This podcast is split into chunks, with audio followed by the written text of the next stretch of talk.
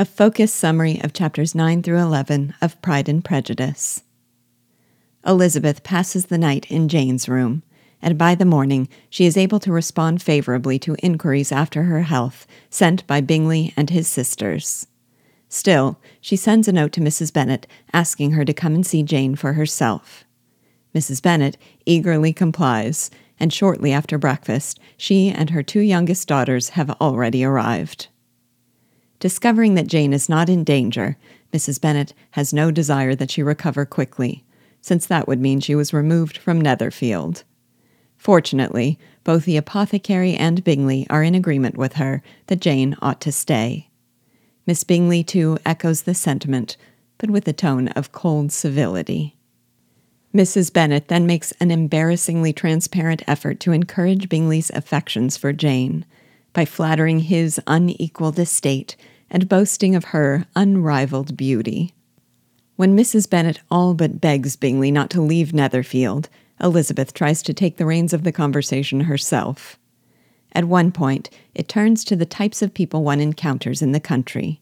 And when Darcy comments on the confined and unvarying society one finds there, Mrs. Bennet responds with outraged indignation. Bingley says he can be equally happy in the country or in town, and Mrs. Bennet declares him to have a good disposition, unlike Darcy. Blushing at her mother's impropriety, Lizzie comes to Darcy's defense while Bingley tries to stifle a smile and his sister directs a knowing look at Darcy. Lizzie's next effort to ease the tension with a change of topic fares even worse. When she asks her mother whether the Lucases had called at Longbourn, Mrs. Bennet praises the gentility and gregariousness of Mr. Lucas in a passive aggressive attack on the standoffish Darcy. Then she tries to undermine the Lucas girls as prospects for Mr. Bingley, by criticizing how they have been brought up and saying what a pity it is that they are so plain. Though Lizzie's valiant efforts to stop her mother from exposing herself are all in vain, she does at one point manage to make Darcy smile. Finally, Mrs. Bennet thanks Bingley for his kindness to Jane and calls for the carriage.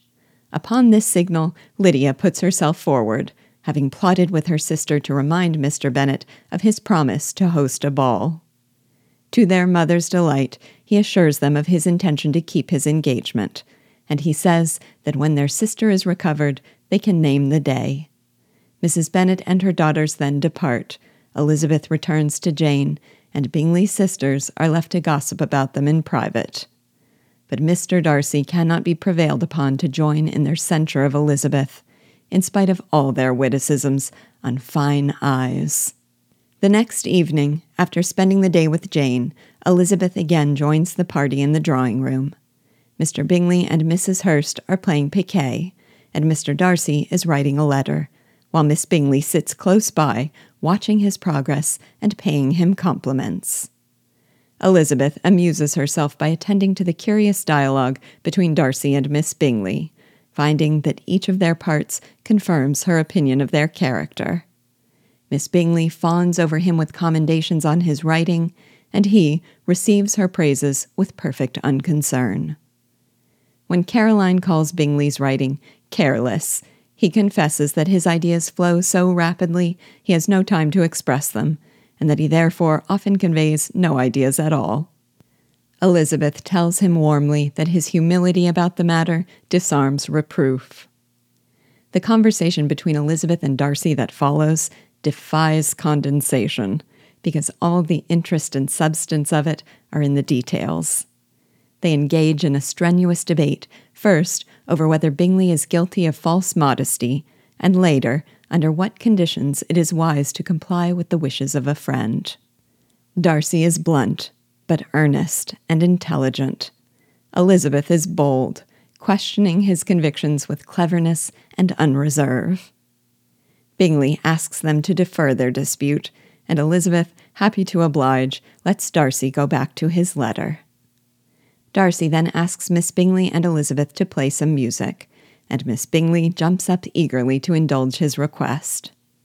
While she is thus employed, Elizabeth cannot help but notice how often Darcy's eyes are fixed on her.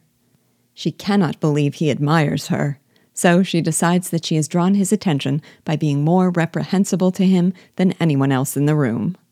The thought does not pain her, because she likes him too little to care what he thinks. When Miss Bingley plays a Scotch air, Darcy draws near to Elizabeth and asks her to dance. Elizabeth, once recovered from her shocked silence, abruptly declines, accusing him of setting her up so that he might have the pleasure of despising her taste. She is amazed again when he reacts to this affront with gallantry. But the sweetness and archness of her manner make it difficult for Elizabeth to affront anyone, and in any case, Darcy was bewitched by her. He had come to believe that were it not for the inferiority of her connections, he would be in danger. Miss Bingley sees enough to make her jealous, and she begins to desire more than ever the recovery of her dear friend Jane. She also tries to provoke Darcy into disliking Elizabeth with sarcastic comments about his future in laws and even Elizabeth herself. The next day, when she is making one of her sardonic speeches on a walk through the garden with Darcy, they come upon Elizabeth and Mrs. Hurst. After a cursory greeting made awkward by Miss Bingley's fear that she was overheard, Mrs. Hurst seizes the disengaged arm of Darcy and leaves Elizabeth to walk by herself. Perceiving their rudeness, Darcy suggests that they walk in the avenue, where the path is wide enough for their party. But Elizabeth laughingly sends them on their way and runs gaily off, rejoicing at the hope that Jane would soon recover and she could return home.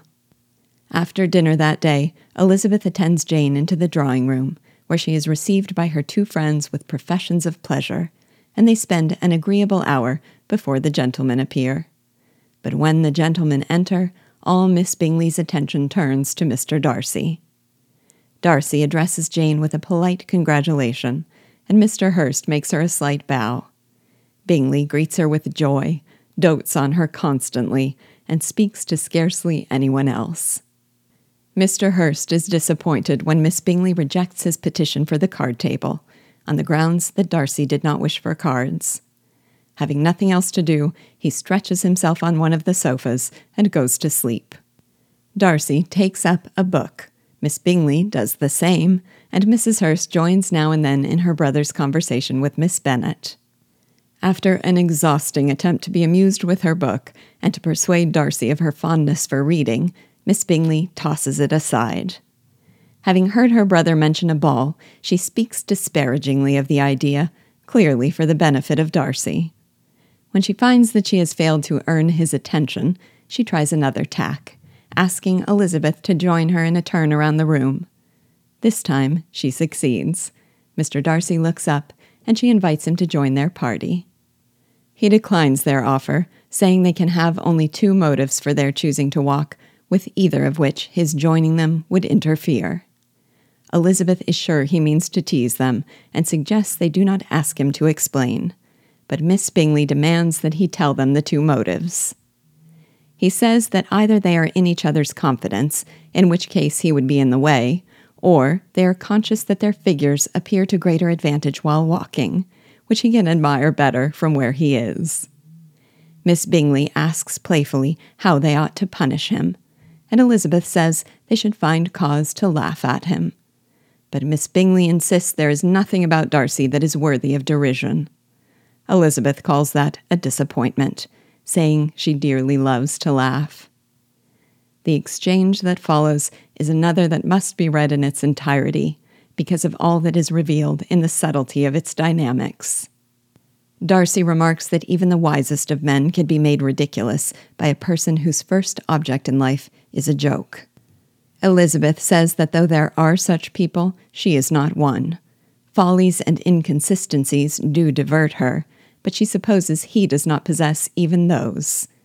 He says it has been the study of his life to avoid such weaknesses, and she sardonically adds, such as vanity and pride. His answer, open to accusations of self contradiction, is that where there is a real superiority of mind, pride will always be under good regulation. Lizzie declares that he is without fault, since he says so himself. He denies the charge, saying he has faults enough his temper, his inability to forgive the follies of others or their offenses against him, and the fact that his good opinion once lost is lost forever. Elizabeth agrees that these are indeed failings, but ones about which she cannot laugh. Darcy says that every disposition has a tendency to some particular evil. Elizabeth says that his is to hate everybody, and he responds that hers is to wilfully misunderstand them.